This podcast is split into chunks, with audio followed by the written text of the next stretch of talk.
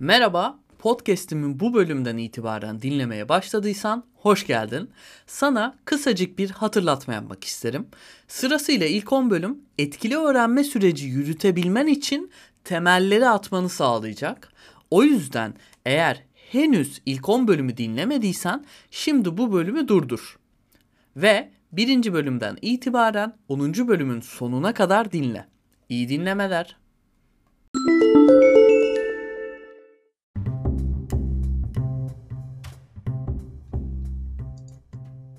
Merhabalar. Üniversitede ilk yıllarında okuyan öğrenciler için hazırlanmış Dersten Sonra podcast'ine hoş geldin. Ben sana geçmişten seslenen Emre.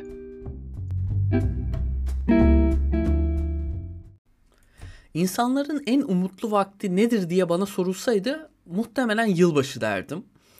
Ee, çünkü insanlar o zaman değiştirilebilecek şeylere odaklanıyorlar. Yani mesela daha mutlu olmaya, daha sağlıklı olmaya, daha başarılı olmaya ve daha sosyal olmaya yönelik umutları artıyor.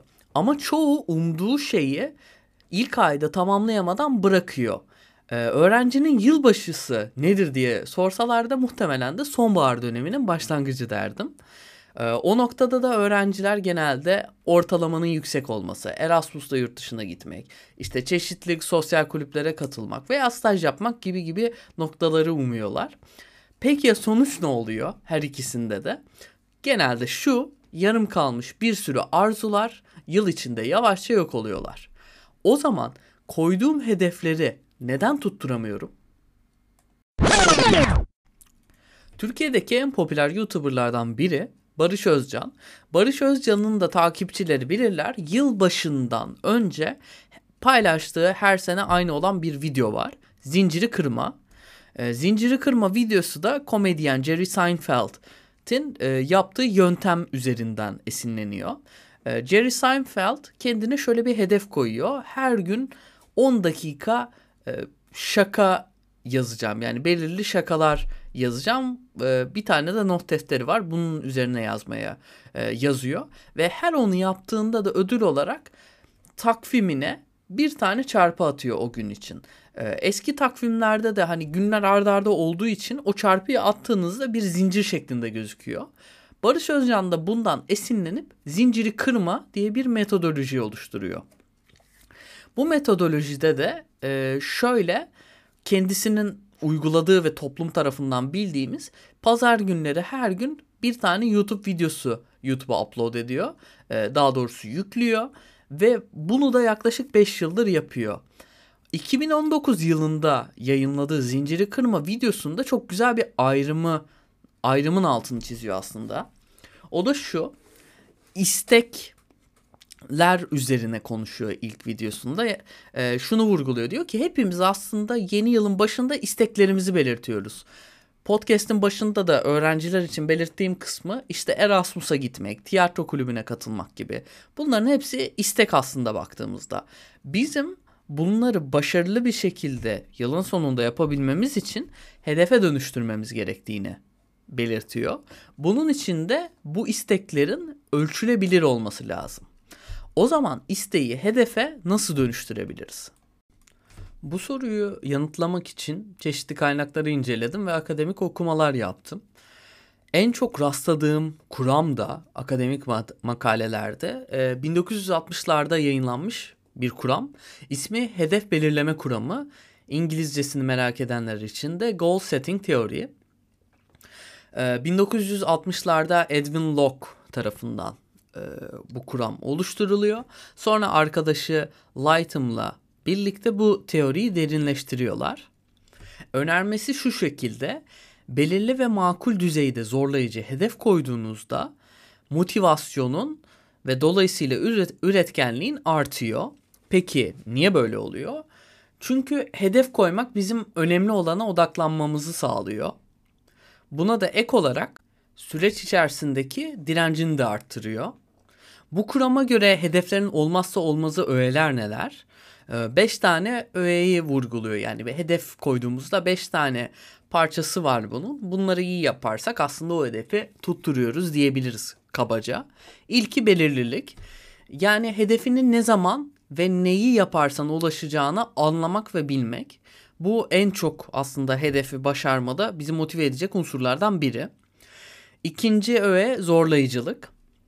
Ee, gerçekçi bir düzeyde koyduğun hedef zorlayıcı olmalı ve bu gerçekçilikten kastım da şu andaki halinle ilgili. Yani e, genel not ortalaman şu anda 1.67 ise ve sen 7 tane ders alıp hepsine A ile geçmek istiyorsan bu çok fazla zorlayıcı bir şeydir ve gerçekçi değildir. O yüzden de muhtemelen tutturamazsın. Üçüncüsü otonomi. E, hedeflerini kendi istek ve seçimlerine göre koyman e, burada önemli. Çoğunlukla biz hedeflerimizi koyarken arkadaşlarımızdan, ailemde, ailemizden e, veya toplumdan etkilenebiliyoruz. Ama topluma yönelik koyduğumuz hedefler yani atıyorum şey olsun bu. A- ailen senin üniversitede işte çok başarılı bölüm birincisi olmanı, olmanı istiyordur. Ama senin öyle bir istek ve arzun yoktur. O zaman o hedefi yapmak senin için çok da şey değildir yani çok da e, önemli değildir. Bu yüzden sen eğer Erasmus'a gitmek istiyorsan üniversite hayatın süresince o zaman ona yönelik bir hedef koymak seni daha motive edecektir. E, dördüncüsü geri bildirim almak. Örnek olarak şöyle bir şeyden bahsedebilirim. E, diyelim ki haftalık 10 sayfa makale okumak istiyorsun ve 5 sayfa okudun. O zaman aslında bu hedefinde bile bir geri bildirim alıyorsun. Çünkü hedefinin %50'sini gerçekleştirmiş oluyorsun. Ee, bu, bu noktada da mesela şunu sormak kendine ya hani 5 sayfa okudum bu çok güzel bunu takdir ettin. Hani o 5 sayfayı okumak için daha ne yapabilirim? Yani iyi, iyi yönlerin ve gelişim alanlarını tespit edebilirsin. Ee, karmaşıklık ise beşinci ve son öğesi bu hedef belirleme kuramındaki öğelerden. E, iç içe geçmiş e, karmaşıklıktan kastım şu. Bazen koyduğumuz hedefler e, iç içe geçmiş bir sürü şeyi yansıtıyor. Bu da motivasyonu düşürüyor. Mesela diyoruz ki biz işte yazın staj yapacağım diye bir şey koyuyoruz. Hedef koyuyoruz kendimize. Fakat yazın staj yapmak aslında göründüğünden daha karmaşık bir hedef. Çünkü bunun bunun için bir sürü alt yapman gereken şey var. Okula işte hani sigortayı karşılayıp karşılamadığını sormak, kurumları listelemek, ne alanda staj yapmak istediğini belirlemek gibi gibi. Bu noktada da bunları alt hedeflere bölmenin daha motive edeceğini belirtiyor. Ve okuduğum makalelerden bu kuramın hedef koyma yöntemi olarak kullanıldığını gözlemledim. Şimdi bilimsel çalışmalara biraz eğilelim. Ee, ilk çalışma 2020 yılında yapılıyor. Ee, 700'e yakın Hollandalı e, birinci sınıf işletme öğrencisiyle bu çalışma yapılıyor. Şöyle bir dönem boyunca hedef yazmanın akademik başarılarına ne şekilde etki yaratacağını ölçüyorlar. Bunun için de katılımcıları iki gruba ayırıyorlar. Hedef belirleyenler ve belirleyemeyen ve belirlemeyenler diye. Hedef belirleyen grupta 3 aşamadan oluşan bir eğitime sokuluyor. İlk adımda detaylıca değerlerini, tutkularını ve olmak istedikleri kişileri yazıyorlar. E, bu da hani ideal gelecekteki kişiye burada değiniyorlar daha doğrusu. Bu noktada yaptığı egzersiz de aslında tıpkı 3. bölüm olan hayal kurma eylemindeki egzersize benziyor. Meraklıları onu da dinleyebilirler. E, ikinci adımda detaylıca bir şekilde hedeflerini gerçekleştirmek için bir plan hazırlıyorlar. En son adımda da hedeflerini herkesin duyması için işte ben e, not ortalamamı 3 yapıyorum. Atıyorum böyle bir kalıpta bir kartona yazıyorlar. Sonra o kartonu tuttukları bir resimlerini çekiyorlar. Sonunda da araştırmacılar onu okulun web sitesinde e, ve Facebook sayfasında paylaşıyor. Sonucunda da şöyle bir e, nokta ortaya çıkıyor. Hedef belirleyen grup %22 daha iyi akademik performans gösteriyor. Şimdi 2010 yılındaki bir çalışmadan da bahsedeceğim. Burada da 85 tane akademik durumu pek parlak olmayan öğrenciyle bir çalışma yürütülüyor ve iki gruba ayrılıyorlar. Pek parlak olmamasından kastı da genel not ortalamasının 3'ün altında olması. Burada 4 haftalık bir e, hedef belirleme programına katılıyor bu öğrenciler ve e, bazı öğrencilerde kontrol olması açısından katılmıyor. Katılanların yaptıkları şu. İlk adımda aslında 2020 yılındaki araştırmaya çok benzer olarak ideal geleceklerini, olmak istedikleri kişileri, sergilemek istedikleri davranışları e, yazıyorlar ve hani bununla ilgili biraz daha az yapılandırılmış bir şey veriyor bir önceki çalışmayla fark olarak. İkinci adımda bunların arasından 6 ila 8 tane hedef belirlemeleri isteniyor ve bunları net ve spesifik olmasını vurgulanıyor. Üçüncü adımda hedeflerini önem sırasına göre diziyorlar. Hani zamana göre, gerçekçilik düzeyine göre, ulaşılabilirliklerine göre değerlendiriyorlar. Ee, dördüncü adımda bu hedeflerini gerçekleştirmeleri onların hayatlarına ve etrafındaki insanlara nasıl katkı sağlayacağını e, değerlendiriyorlar. Hani ben bu hedefi yapıyorum ama hani bu hedef hakikaten benim istek ve arzularıma sesleniyor mu gibi ya da bu hedef dünyaya ya da etrafıma katkı sağlayacak mı gibi. Ee, beşinci, altıncı ve yedinci adımda ise hedeflerini planlıyorlar. Hani diyelim ki Erasmus'a gitse, gitmek olsun hedefleri. Erasmus'a gideceğim tamam önce ne yapmam lazım? İşte uluslararası ofiste konuşmam lazım. Not ortalamam kriterleri sağlıyor mu ona mı bakmam lazım gibi gibi. Ee, bu çalışmanın bence yaptığı en önemli nokta şu. Akademik durumu pek iyi olmayan öğrencilere e, hedef koydurmaları ve çalışmanın sonucunda da bu bu durumdaki öğrencilerden şunu buluyorlar. Genel not ortalamaları artıyor bu öğrencilerin ve derslere de devamları artıyor bir yandan. Yani dersi bırakmadan gidiyorlar ve kötü hisler yaşama oranları da büyük oranda azalma görülüyor. Yani bu çalışma bize şeyi de gösteriyor. Hani akademik durumun nasıl olursa olsun e, hani her her takdirde hedef koymak sana iyi yönde bir etki sağlıyor. Bu iki çalışmada da şöyle bir nokta var. Bir, bir tane daha altını çizmek istediğim nokta. Akademik hedefleri insanlara açıkça ifade ettiğinde motive edici algılanıyor. Fakat bundan farklı ekolde olan çalışmalar da var. Yani farklı düşünen çalışmalar da var. Bunlardan bir tanesinden bahsedeceğim. O da 2009 yılında. Yani hani akademik hedefleri açıkça sergilemek o kadar da iyi bir şey olmayabilir vurgulayan bir çalışma.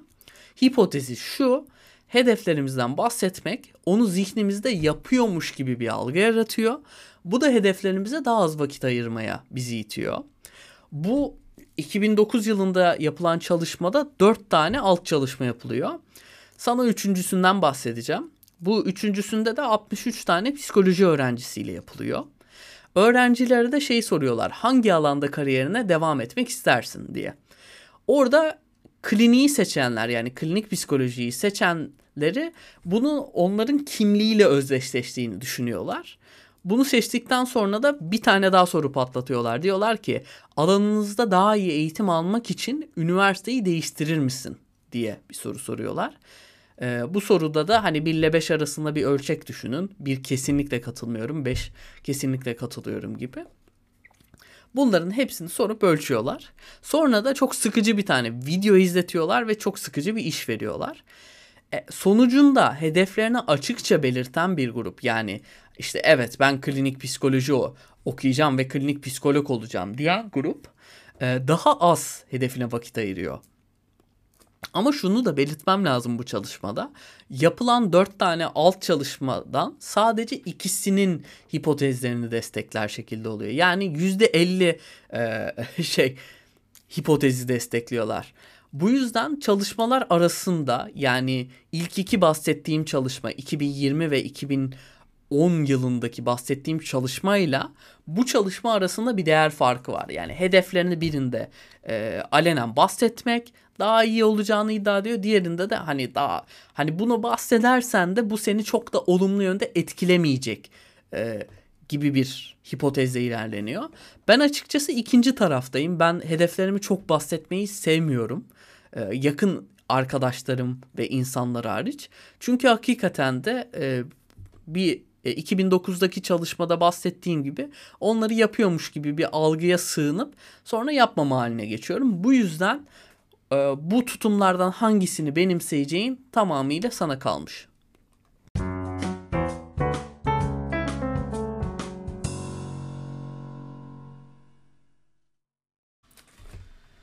Hedef belirlemenin üniversitede ne durumda olursan ol seni iyi bir noktaya getireceğinden bahsettim. Ee, şimdi bu akademik çalışmaları birazcık kişisel tecrübelerimle birleştirdiğim adım adım önerilerden sana bahsedeceğim. Ee, total anlamda baktığımda dört tane önerim var. Hani uygulayabileceğim. Bu önerileri de sırasıyla yaparsan daha anlamlı olduğunu ben kişisel hayatımda gözlemledim. Tabii uygulamak ve şey yapmak sana kalmış yani uygulama şekli. İlk önerim şu.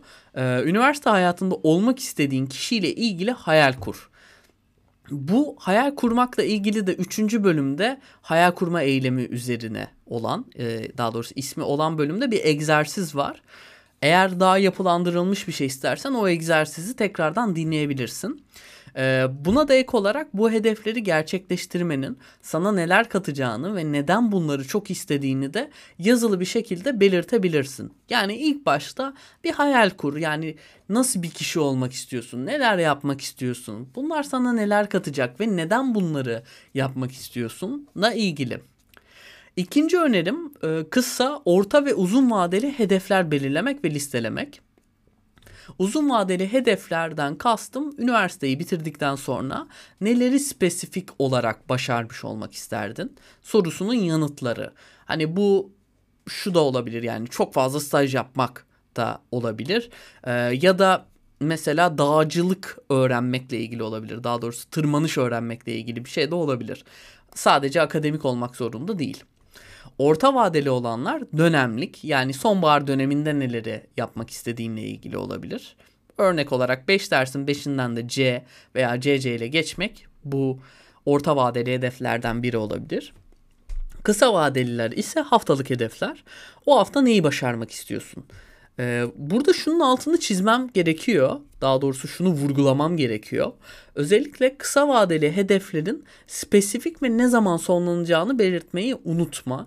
Yani mesela iki tane o dersle ilgili okuma yapacaksan bunun iki ve dersin belirli olması önemli. İstiyorsan bir e, son günde belirleyebilirsin.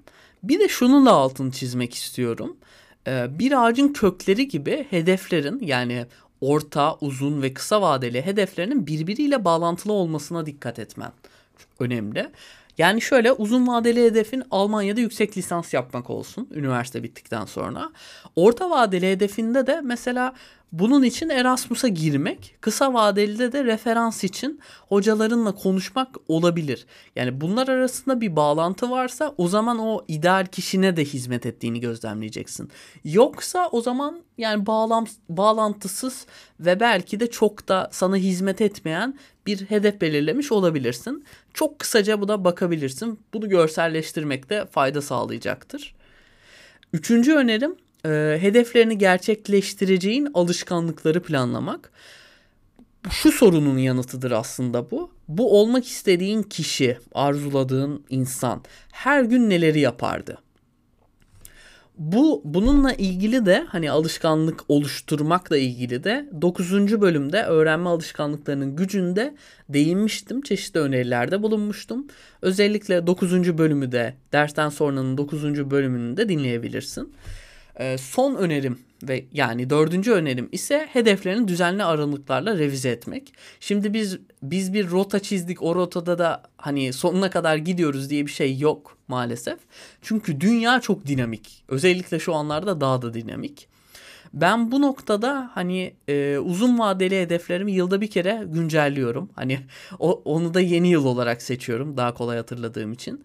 Orta vadeli hedeflerimi her dönemin sonunda yani işte ben sonbaharda şunu arzulamıştım.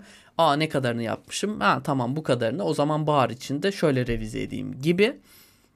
Kısa olanları da haftada bir e, revize edebilirsiniz. Tabii ki de burada hani sihirli bir formül yok. Bu benim kişisel hayatımda uyguladığım bir şey. E, kendi hayatımdan fazlasıyla faydasını gördüğüm bu hedef belirleme önerilerini sizler için e, senin için derledim. Umarım faydasını görürsün. E, eğer bu konuda hani kullanıp çeşitli önerilerin e, veya geri bildirimlerin olursa podcast'in açıklamaların sonunda e, sesli mesaj gönder diye bir opsiyon var, seçenek var. Oradan sesini kay- kaydedip bu podcast'teki önerilerini de diğer öğrencilerle ve veya diğer dinleyicilerle de paylaşabilirim. Şimdiden teşekkür ederim katkıların için. Bu bölümün sonuna geldik. Bahsi geçen makalelere ve diğer kaynaklara erişmek istersen açıklamaları göz atabilirsin. Yeni gelen bölümleri taze taze dinlemek için takip etmeyi ve zil ikonuna basmayı unutma. Hatta üniversiteden sevdiğin arkadaşlarınla şu anda bu podcast'i paylaşmaya ne dersin? Bol bol süt ayran içmen dileğiyle. Kendine iyi davran.